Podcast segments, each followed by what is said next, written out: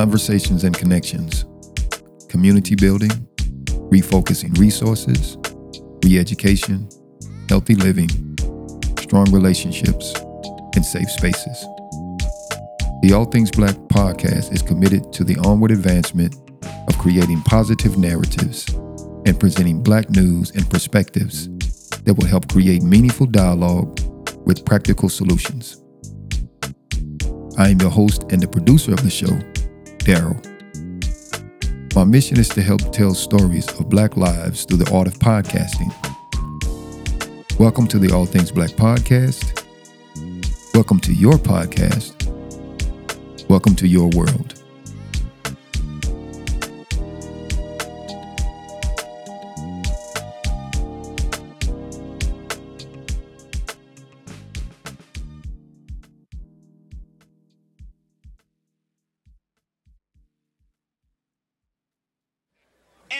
Instance, the vision for the Million Man March came directly from God Himself. In other words, it was God inspired and God led and represents God's plan. Whether we call God Jesus Christ, Yahweh, Jehovah, Allah, or just God, He's God.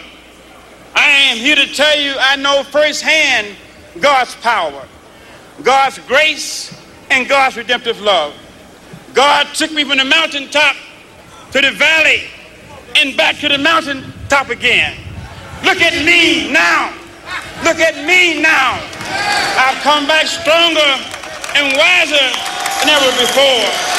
If God can do that for me, He can certainly do it for you. Rise up, black people, and be strong. Let God move you and take you to higher heights. Forward ever, backward never. Forward ever, backward never. Forward ever, backward never. But they that wait upon the Lord shall renew their strength. They shall mount up with wings as eagles. They shall run and not be weary. They shall walk and not faint. March on, black men. March on, black men. Move on, black men. We love you and appreciate you. Thank you and welcome to Washington, and God bless all of you.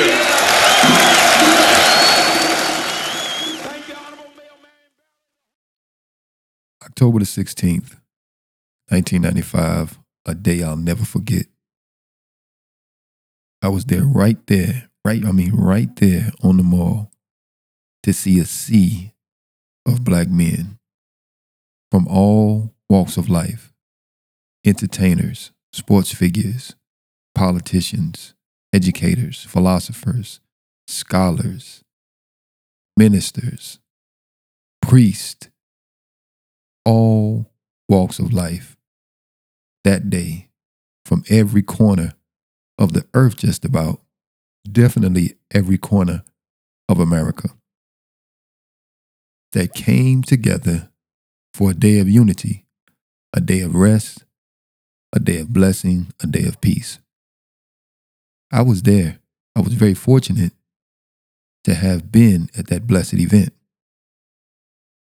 Two million men showed up, although one million was called for.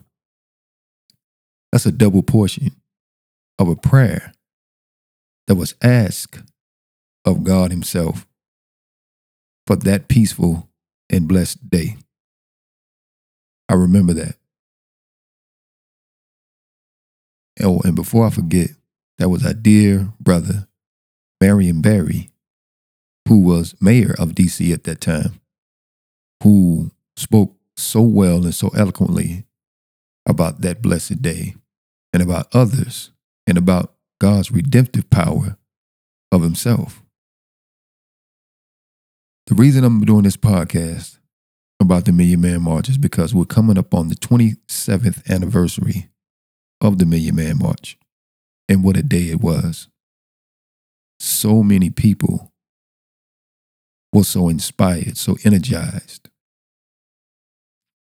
so enthused about seeing two million black men come together and nothing negative happened. Even though many had negative uh, thoughts about the Million Man March, and they didn't think it could be done. Oh, but it was done. And there was a hand over that event to show the world that it could be done. And in fact, it was done. And so much was done afterwards. But like I said, we're coming up on the 27th anniversary of the Million Man March. Sunday marks the 27th anniversary. Sunday will be October the 16th. And I think all of us should go back and reflect upon that blessed event. I'm certainly doing so. And with this podcast, I'm, going to be sharing snippets and clips of the speeches, or some of the speeches anyway, that were said that day. Of course, culminating up to the Honorable Minister Louis Farrakhan, who was the keynote speaker and gave the keynote address and gave, and gave key commands and instructions for every black man that was at that event to do after he left. What a blessed event.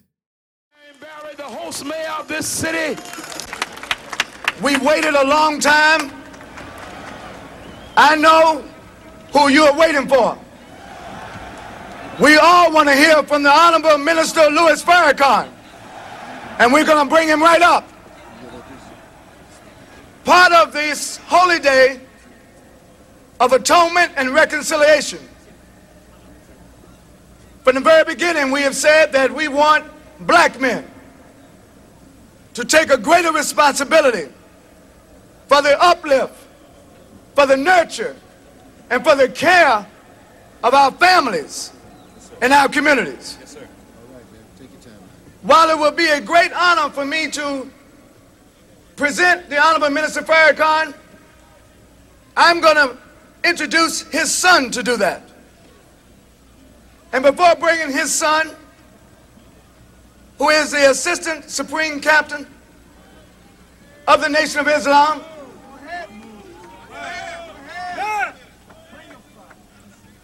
I want to say that there's just one thing I want to lay to rest. Go ahead, Go ahead. Come on. Come on. Come on. Prior to this day, there was a whole lot of speculation yeah, right.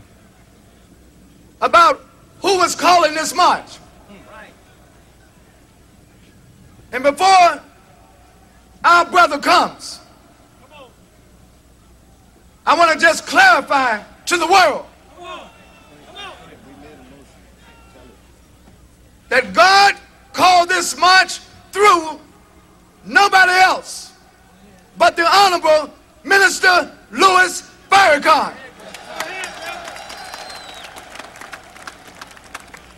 There has been an attempt to separate the message and the magnitude of this march from the messenger. Yes, sir. Yes, sir. We are not going to let that happen. This is a march for and by black men, supported by black women, supported by black youth, black students, the black community, black church, black mosques, black fraternities. Want to thank the Pan-Hellenic Council, and particularly the Phi Beta Sigma fraternity, for giving us their national headquarters for the national headquarters of the Million Man March. When you see one million men standing, and in fact now we're told we have more than, we have almost 2 million standing. That didn't happen. It took a lot of people organizing, a lot of people working together to make this happen. And this is not just a one day event. We're going to continue to march. When we get back home, we're going to continue to organize. When we get back home, we're going to continue to mobilize when we get back home.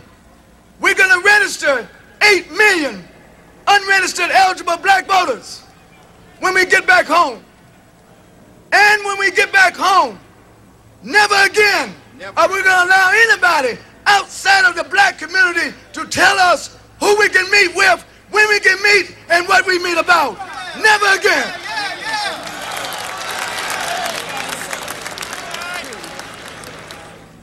And so, sisters and brothers, it gives me great pleasure and great honor to present to you our brother, a strong soldier,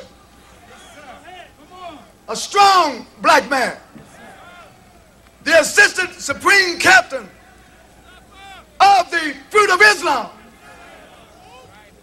brother Mustafa Farrakhan. Let's hear it for our brother. Oh, I remember that day like it was yesterday. So many great black men showed up and showed out, came together for unity. You had Bloods, you had Crips, you had a lot of the gangbangers that showed up. They talked about unification, they talked about unity, they talked about cleaning up their lives, and they talked about trying to do something in the community. That was an undeniable de- event. An undeniable event. And I was there at that blessed event. See, sometimes we look at things as trends. That was that event was not an event that would be considered a trend. It was not just an end thing to do at the moment. Every black male that was there, I heard from the mouth of our dear beloved and late Sister Ava Muhammad, Dr. Sister Ava Muhammad, that said every black man that showed up, them and their seed would be forever blessed because they made that event. As Dr. Reverend Benjamin F. Chavis was opening up and just about to introduce the Honorable Minister Louis Farrakhan's son, who would then introduce his father. You saw the power of Dr. Benjamin, Benjamin Chavis. You saw the strength of Dr. Chavis. Saying, look, you guys will no longer be able to tell us who we can meet with, who we can't meet with, who we can talk to, who we can't talk to. That was a powerful statement because too many of us now are still too afraid to talk to people that's in the vein of the Honorable Minister Louis Farrakhan in the Nation of Islam. We're still being controlled. And we'll tell the world that we are free thinking black men or a free thinking black woman. But in fact, we're not. But oh, what a blessed event. Let's continue.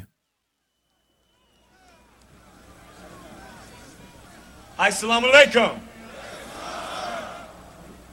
In the name of Allah, the beneficent, the merciful, I bear witness that there is no God but Allah who came in the person of Master Fard Muhammad. And I bear witness that the Honorable Elijah Muhammad is his true servant. And I further bear witness that Minister Louis Farrakhan is his divine reminder in our midst.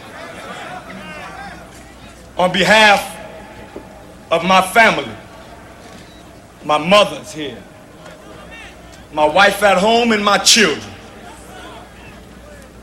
we have been the brunt of a whole lot of attacks.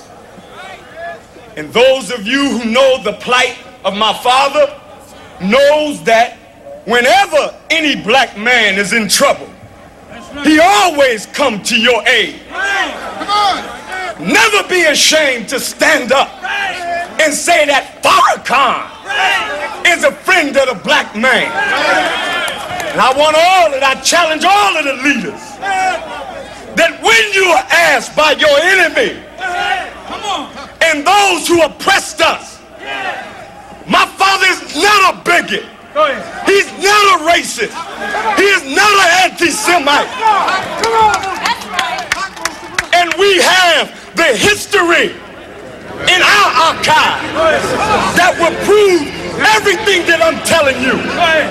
So, from the president on down to everybody who's under him, Farrakhan is in your midst today. You don't have to think about what he said or listen to anybody about what he said. Call him yourself and ask him what he said. I present to you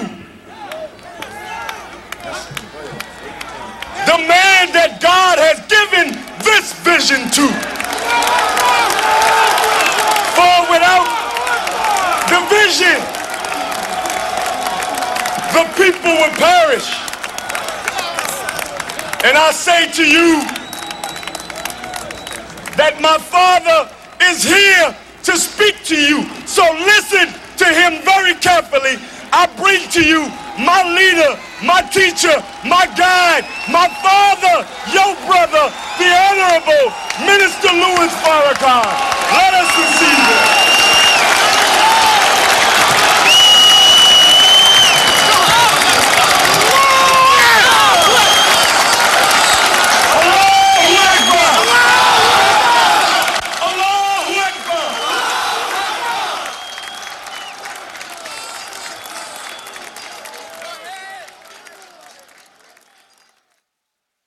Now, whether you like it or not,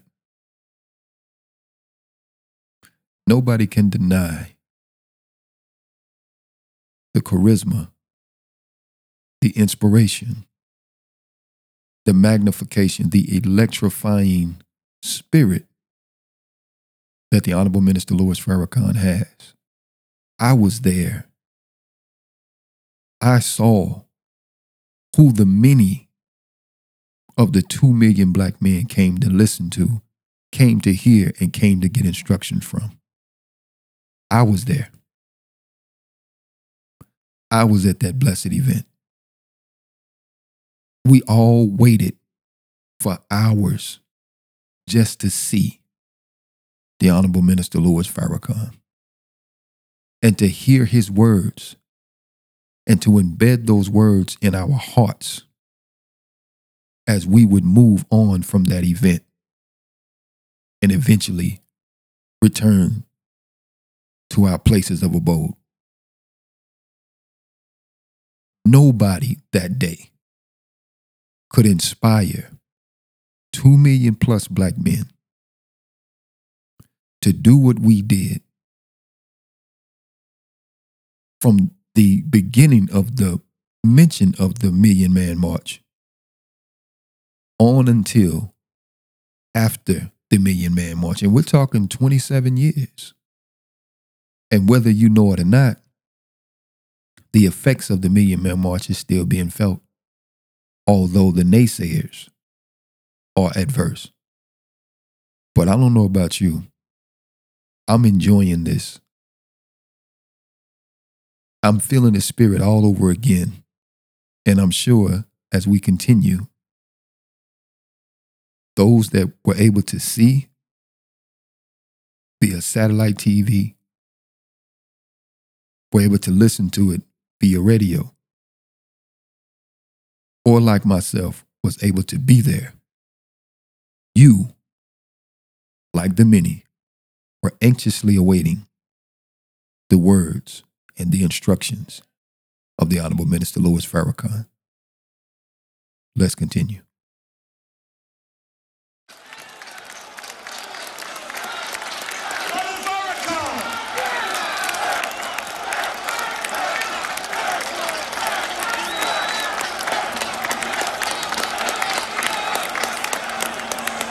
you.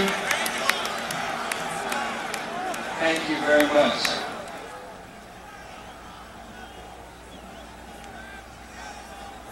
Thank you.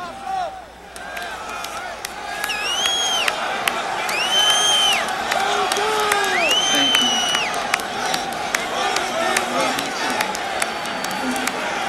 Thank you. Thank you. Thank you.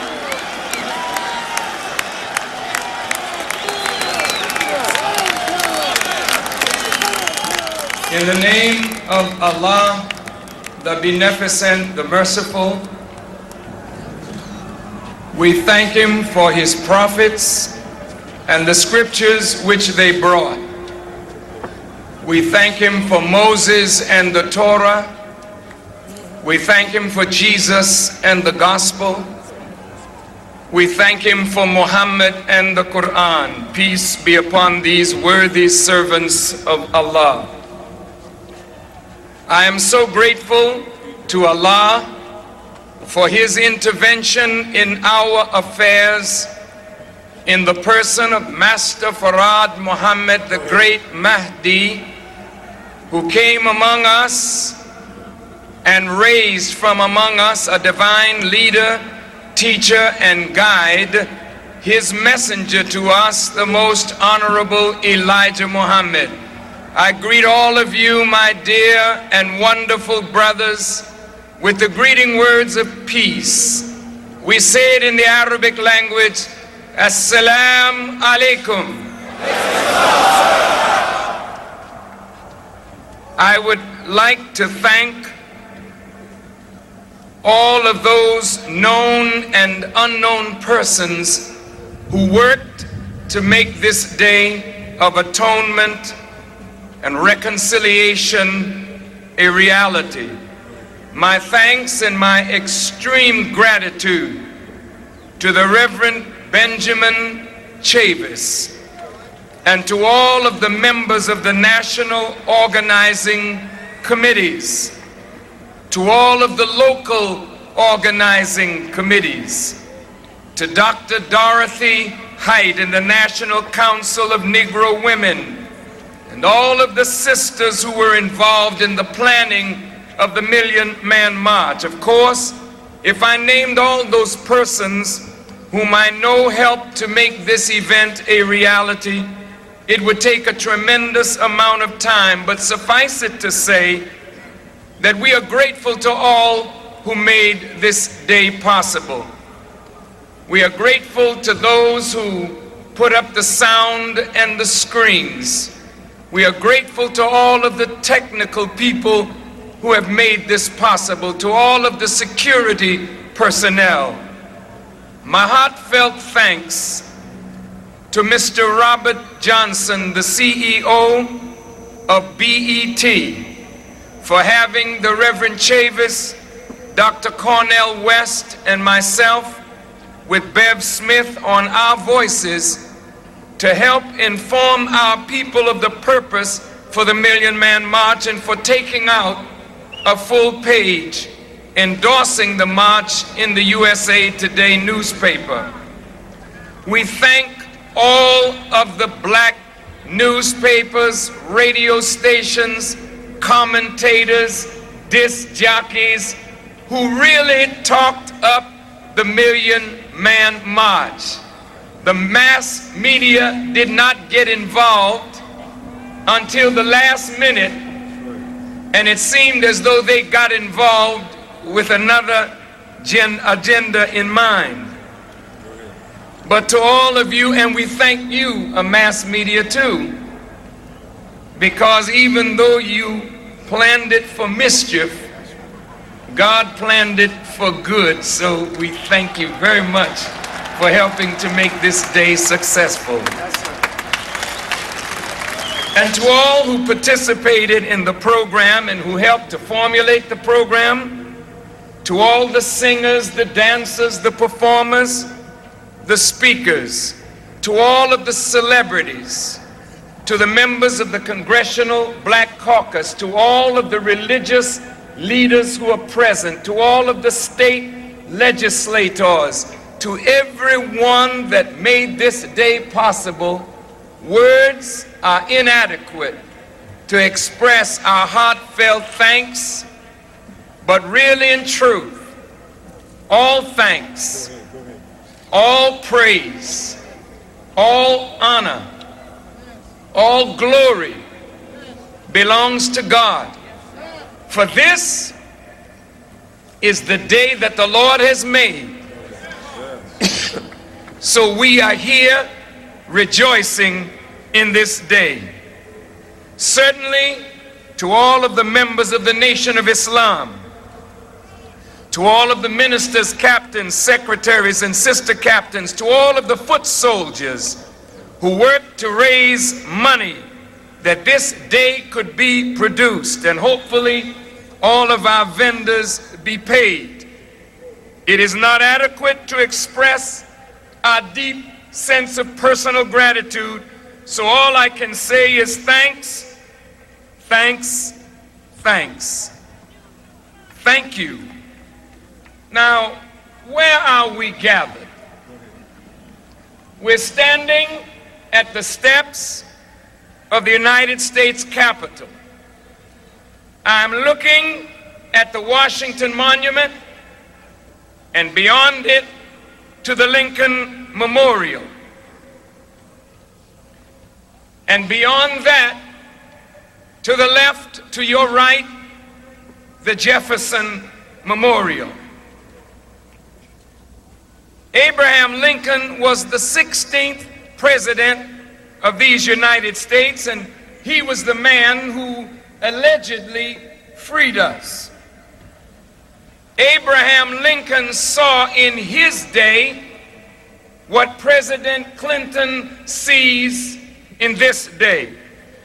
He saw the great divide between black and white. Abraham Lincoln and Bill Clinton see what the Kerner Commission saw 30 years ago when they said that this nation was moving toward two Americas one black, one white, separate, and unequal. And the Kerner Commission revisited their findings 25 years later and saw that America was worse today than it was in the time of Martin Luther King Jr. There's still two Americas, one black, one white, separate, and unequal. Abraham Lincoln, when he saw this great divide, he pondered a solution of separation. Abraham Lincoln said he never was in favor of our being jurors or having of this nation. Abraham Lincoln said that if there were to be a superior or inferior, he would rather the superior position be assigned to the white race. There in the middle of this mall is the Washington Monument, 555 feet high. But if we put a one in front of that 555 feet, we get 1555, the year that our first fathers landed on the shores of Jamestown, Virginia, as slaves. In the background is the Jefferson and Lincoln Memorial. Each one of these monuments is 19 feet high. Abraham Lincoln, the 16th president, Thomas Jefferson, the third president, and 16 and 3 make 19 again. What is so deep about this number 19? Why are we standing on the Capitol steps today? That number 19, when you have a nine, you have a womb that is pregnant.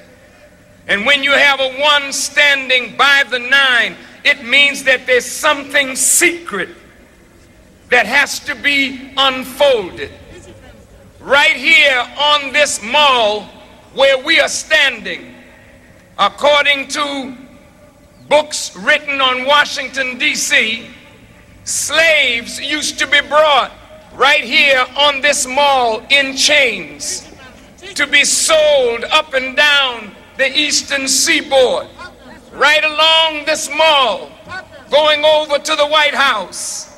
Our fathers were sold into slavery. But George Washington, the first president of the United States, said he feared that before too many years passed over his head, this slave would prove to become a most troublesome species of property. Thomas Jefferson said he trembled for this country when he reflected that God was just and that his justice could not sleep forever. Well, the day that these presidents feared has now come to pass. For on this mall, here we stand in the capital of America. And the layout of this great city, laid out by a black man, Benjamin Banneker. This is all placed and based in a secret Masonic ritual. And at the core of the secret of that ritual is the black man. Not far from here is the White House. And the first president of this land, George Washington, who was a grand master of the Masonic order, laid the foundation, the cornerstone of this Capitol building where we stand. George was a slave owner. George was a slave owner. Now, the president spoke today and he wanted to heal the great divide. But I respectfully suggest to the president you did not dig deep enough at the malady that divides black and white in order to effect a solution to the problem. And so today we have to deal with the root so that perhaps a healing can take place. Now, this obelisk at the Washington Monument is Egyptian. And this whole layout is reminiscent of our great historic past, Egypt. And if you look at the original seal of the United States, published by the Department of State in 1909, Gaylord Hunt wrote that late in the afternoon of July 4th, 1776, the Continental Congress resolved that Dr. Benjamin Franklin, Mr. John Adams, and Mr. Thomas Jefferson be a committee to prepare a device for a seal of the United States of America. In the design proposed by the first committee, the face of the seal was a coat of arms measured in six quarters. That number is significant. Six quarters with emblems representing England, Scotland, Ireland, France, Germany, and Holland, the countries from which the new nation had been peopled. The eye of providence in a radiant triangle and the motto E pluribus unum were also proposed for the face of the seal. Even though the country was populated by so called Indians and black slaves were brought to build the country, the official seal of the country was never designed to reflect our presence, only that of the European immigrants. The seal and the Constitution reflect the thinking of the founding fathers that this was to be a nation by white people and for white people. Native Americans, blacks, and all other non white people were to be the burden bearers for the real citizens of this nation. For the back of the seal, the committee suggested a picture of Pharaoh sitting in an open chariot with a crown on his head and a sword in his hand, passing through the divided waters of the Red Sea in pursuit of the Israelites. And hovering over the sea was to be shown a pillar of fire in a cloud, expressive of the divine presence and command. And rays from this pillar of fire were to be shown beaming down on Moses, standing on the shore, extending his hand over the sea, causing it to overwhelm Pharaoh. The motto for the reverse was rebellion to tyrants is obedience to God. Let me say it again. Rebellion to tyrants is obedience to God. Now, why did they mention Pharaoh? I heard the president say today, e pluribus unum, out of many, one. But in the past, out of many comes one, meant out of many Europeans come one people. The question today is out of the many Asians, the many Arabs, the many Native Americans, the many blacks, the many people of color who populate this country, do you mean for them to be made into the one?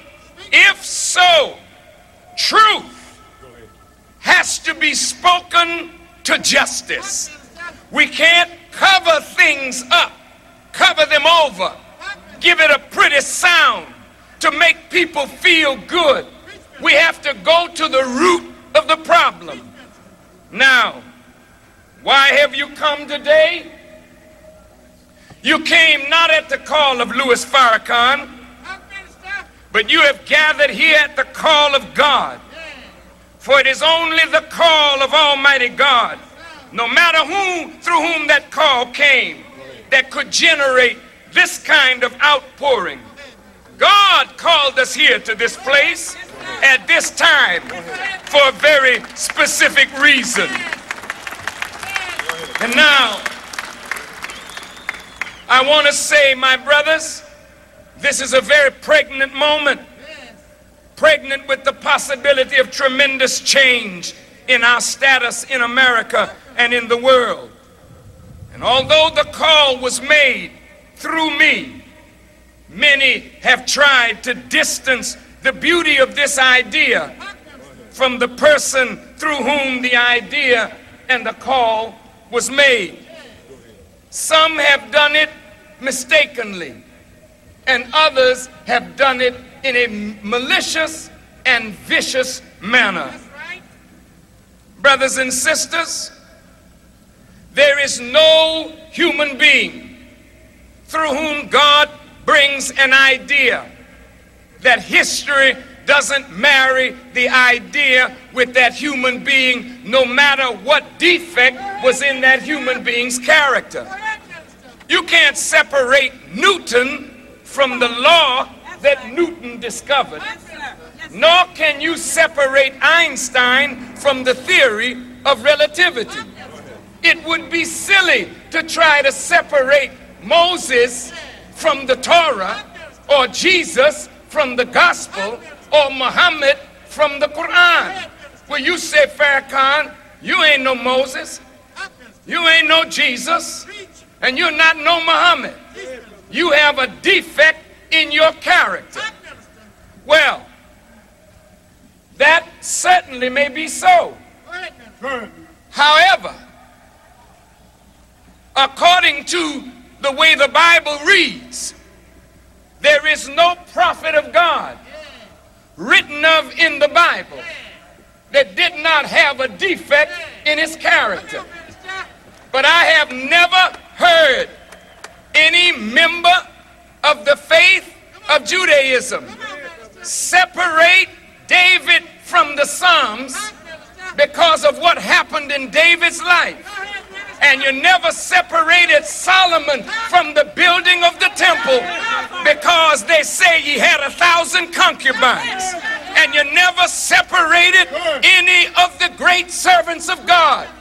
So today, whether you like it or not, God brought the idea through me. And He didn't bring it through me because my heart was dark with hatred and anti Semitism. He didn't bring it through me because my heart was dark and I'm filled with hatred for white people and for the human family of the planet. If my heart were that dark, how is the message so bright, the message so clear, the response so magnificent?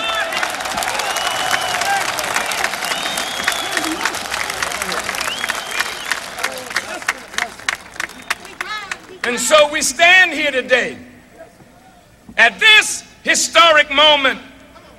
We are standing in the place of those who could not make it here today. We are standing on the blood of our ancestors.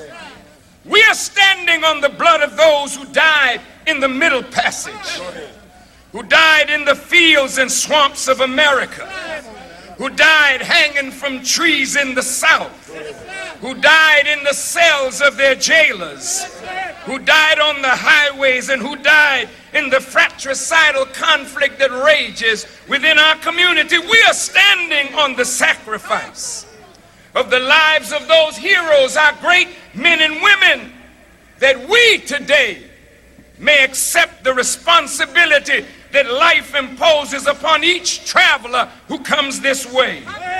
We must accept the responsibility that God has put upon us, not only to be good husbands and fathers and builders of our community, but God is now calling upon the despised and the rejected to become the cornerstone and the builders of a new world. And so, our brief subject today is taken from the American Constitution in these words toward a more perfect union.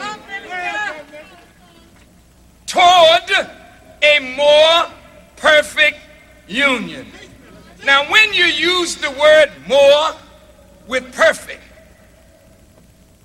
that which is perfect is that which has been brought to completion. So when you use more perfect, you're either saying that what you call perfect is perfect for that stage of its development, but not yet complete. When Jefferson said toward a more perfect union, he was admitting that the union was not perfect, that it was not finished, that work had to be done. And so we are gathered here today not to bash somebody else. We're not gathered here to say all of the evils of this nation, but we are gathered here to collect ourselves for a responsibility that God is placing on our shoulders to move this nation toward a more perfect union. Now, when you look at the word toward, toward, it means in the direction of, in furtherance or partial fulfillment of, with a view to obtaining or having, shortly before, coming soon, imminent, going on in progress. Well, that's right. We're in progress toward a perfect union. Union means bringing elements or components into unity. It is something formed by uniting two or more things. It is a number of persons, states, etc., which are joined or associated together for some common purpose. We're not here to tear down America. America is tearing itself down. We are here to rebuild the wasted cities. What we have in the word toward is motion. The Honorable Elijah Muhammad taught us that motion is the first law of the universe. This motion, which takes us from one point to another, shows that we are evolving and we are a part of a universe that is ever evolving.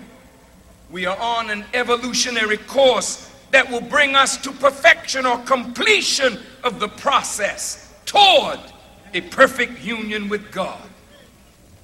In the word toward, there is a law, and that law is everything that is created is in harmony with the law of evolution, change. Nothing is standing still. It is either moving toward perfection or moving toward disintegration, or under certain circumstances, doing both things at the same time. The word for this evolutionary changing, affecting stage after stage until we reach perfection. In Arabic, it is called Rab. And from the word Rab, you get the word Rabbi or teacher, one who nourishes a people from one stage and brings them to another stage. Well, if we are in motion, and we are, motion toward perfection, and we are, there can be no motion toward perfection without the Lord who created the law of evolution and is the master of the changes. Our first motion then must be toward the God who created the law of the evolution of our being. And if our motion toward Him is right and proper, then our motion toward a perfect union with each other and with government and with the peoples of the world will be perfected. So let us start where the process leading to that perfect union must first be seen. Now, brothers and sisters, the Day of Atonement is established by God to help us achieve a closer tie with the source of wisdom, knowledge, understanding, and power. For it is only through a closer union or tie with Him who created us all, with Him who has power over all things, that we can draw power, knowledge, wisdom, and understanding from Him, that we may be enabled to change the realities of our life. A perfect union with God is the idea at the base of atonement. Now, atonement demands of us eight steps. In fact, atonement is the fifth step in an eight stage process. Look at our division. Not here, out there.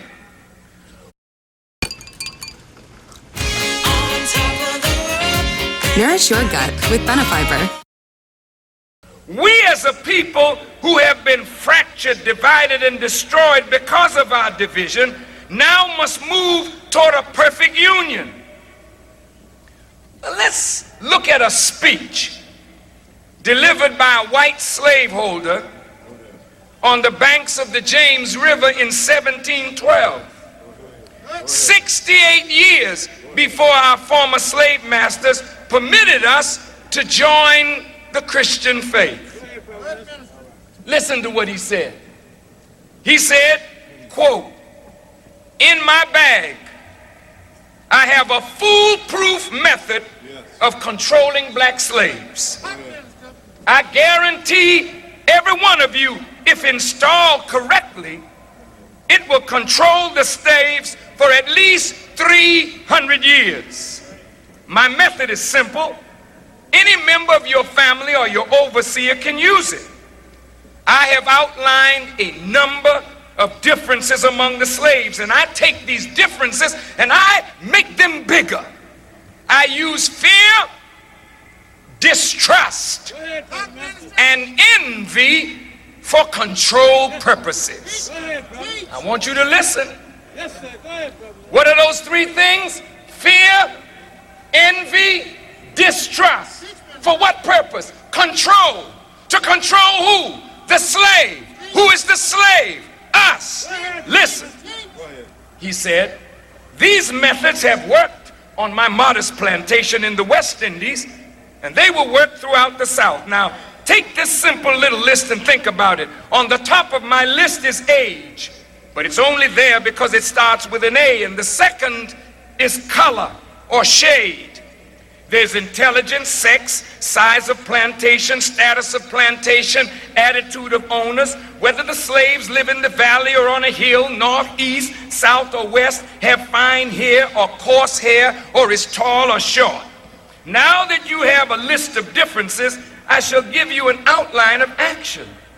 But before that, I shall assure you that distrust is stronger than trust and envy is stronger than adulation, respect, or admiration.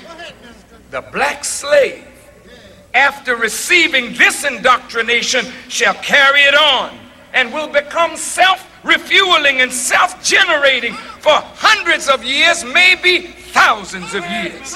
Now, don't forget, you must pitch the old black male against the young black male and the young black male against the old black male. You must use the female against the male. And you must use the male against the female. You must use the dark skinned slave against the light skinned slave. And the light skinned slave against the dark skinned slave. You must also have your white servants and overseers distrust all blacks but it is necessary that your slaves trust and depend on us. They must love, respect, and trust only us.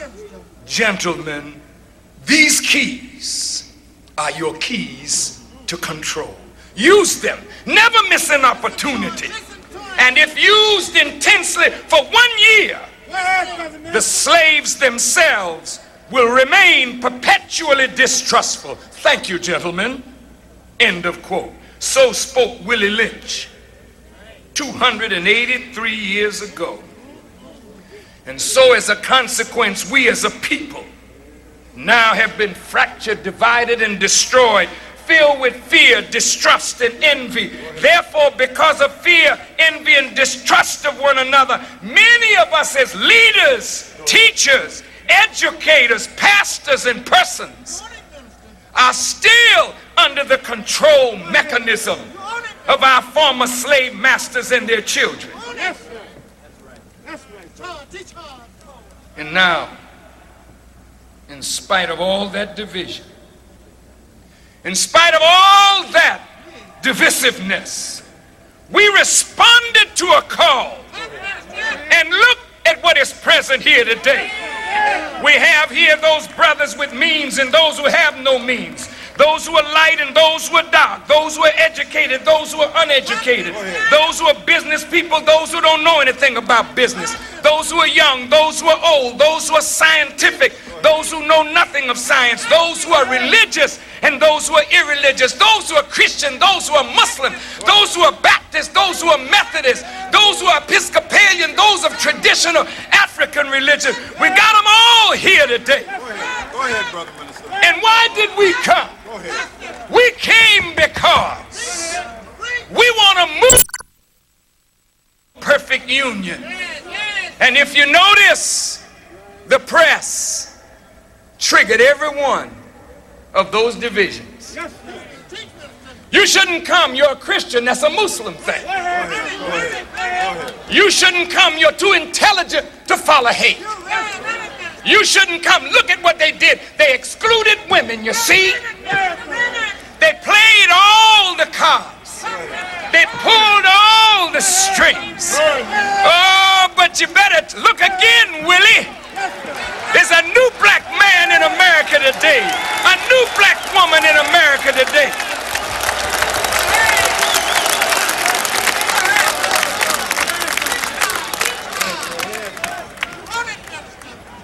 Now, brothers, there's a social benefit of our gathering here today, and that is that from this day forward, we can never again see ourselves through the narrow eyes of the limitation of the boundaries of our own fraternal, civic, political, religious, street organization, or professional organization.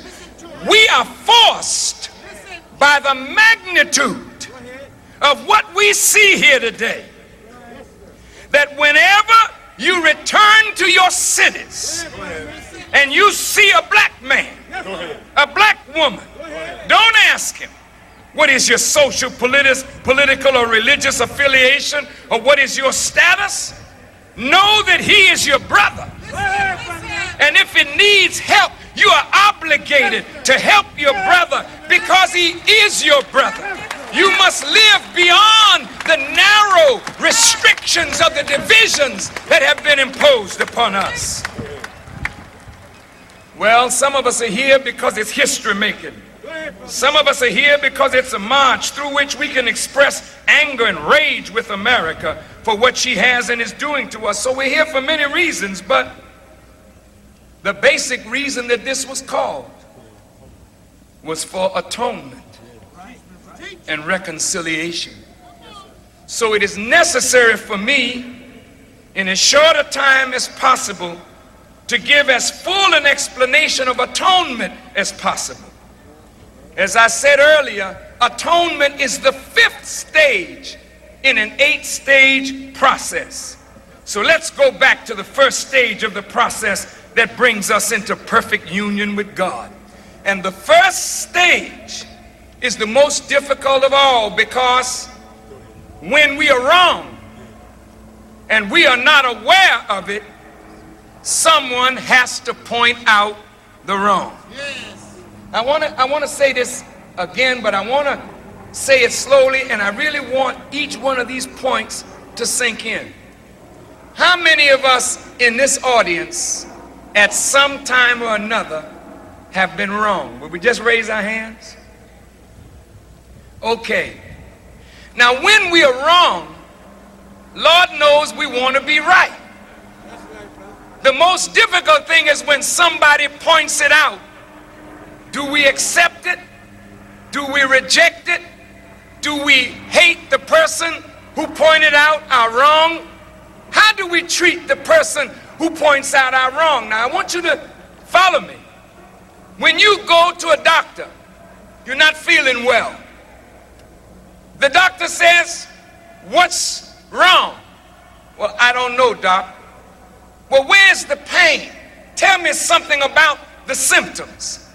You want the doctor to make a correct diagnosis. You don't smack the doctor when he points out what's wrong. You don't hate the doctor when he points out what's wrong. You say, Thank you, doctor. What's my prescription for healing? Go ahead, paint the picture. Go ahead. We all right? Yes.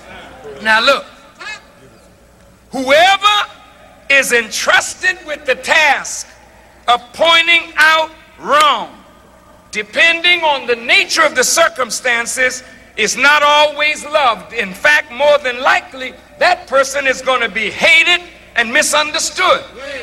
Such persons are generally hated because no one wants to be shown as being wrong, particularly when you're dealing with governments, with principalities, with powers, with rulers, with administrations, when you're dealing with forces which have become entrenched in their evil, intractable, and unyielding, their power produces an arrogance, and their arrogance produces a blindness. And out of that evil state of mind, they will do all manner of evil to the person who points out their wrong. Even though you're doing good for them by pointing out where America went wrong. Now, Martin Luther King Jr. was probably one of the most patriotic Americans. More patriotic than George Washington. More patriotic than Thomas Jefferson. More patriotic than many of the presidents because he had the courage to point out what was wrong in the society. And because he pointed out what was wrong, he was evil spoken of, vilified, maligned, hated, and eventually murdered. Brother Malcolm had that same road to travel. He pointed out what was wrong in the society. And he had to suffer for pointing out what was wrong. And he ultimately died on the altar for pointing out what was wrong inside the nation, outside the nation, to the greater nation, and to the smaller nation. Go ahead. We're talking about moving toward a perfect union. Well, pointing out fault, pointing out our wrongs is the first step. The second step is to acknowledge. Oh, thank you. Oh man, I'm wrong. To acknowledge means to admit the existence, the reality, or the truth of some reality. It is to recognize as being valid or having force and power. It is to express thanks, appreciation, or gratitude. So, in this context, the word acknowledgement means to be in a state of recognition of the truth of the fact that we have been wrong. This is the second step. Well, the third step is that after you know you're wrong and you acknowledge it to yourself, who else knows it except you confess it? Ahead, Minister. Yes, sir. You say, well, yeah, all right. But who should I confess to? And why should I confess? The Bible says confession is good for the soul. Now, brothers, I know I don't have a lot of time, but the soul is the essence of a person's being. And when the soul is covered with guilt from sin and wrongdoing, the mind and the actions of the person reflect the condition of the soul. So to free the soul or the essence of man from its burden, one must acknowledge one's wrong, but then one must confess. The Holy Quran says it like this I have been greatly unjust to myself, Go ahead, Brother Minister. and I confess my faults. So grant me protection against all my faults, for none grants protection against faults but thee. It is only through confession that we can be granted protection from the consequences of our faults, for every deed has a consequence. That was the Honorable Minister Louis Farrakhan. And he had just began to talk about the eight steps of atonement. I would encourage every listener that heard this podcast to go back and look at the October 16th, 1995 Million Man March event. You can find it on YouTube. You can go to noi.org or finalcall.com to look up the Million Man March and specifically look up the eight steps of atonement. He brought out the eight steps of atonement for a very specific reason. And if we are honest with ourselves, all of us are in need of atonement. All of us have faltered. All of us have fallen. All of us have become in short or come up short in some way, shape, or form, and we have fallen short of duty to one another, to ourselves, and to our community. And in order for us to make things better, specifically in the black community, we have to shirk this idea that meekness or humility or the word accountability is somehow detrimental detrimental and somehow related to negativity towards us we cannot continue to ask for our communities to be cleaned up and for others to act right by us if we are indeed and in fact not acting right by ourselves. It starts with self. It starts with taking a look in the mirror. It starts with acknowledging that you have fallen short. And this is whether you're a man or a woman. So many of us hide behind a fig leaf because we feel like if we become exposed, somebody will do harm to us, not realizing by not exposing the things that we are hiding, we are actually damaging ourselves because we are carrying the burden of the guilt, the fault, the shortcomings, and everything in between. But this has been so delightful to go back and reminisce and recall and reclaim the spirit of the Million Man March. I hope you guys gotten something out of this episode. I hope you will come back and listen time and time and again and just kind of replay and of course, go to noi.org or YouTube or finalcall.com and look up the Million Man March. Sunday is the day, and we will be celebrating the 27th anniversary of the Million Man March and the Holy Day of Atonement. Thank you guys for listening. Thank you in advance. Be blessed.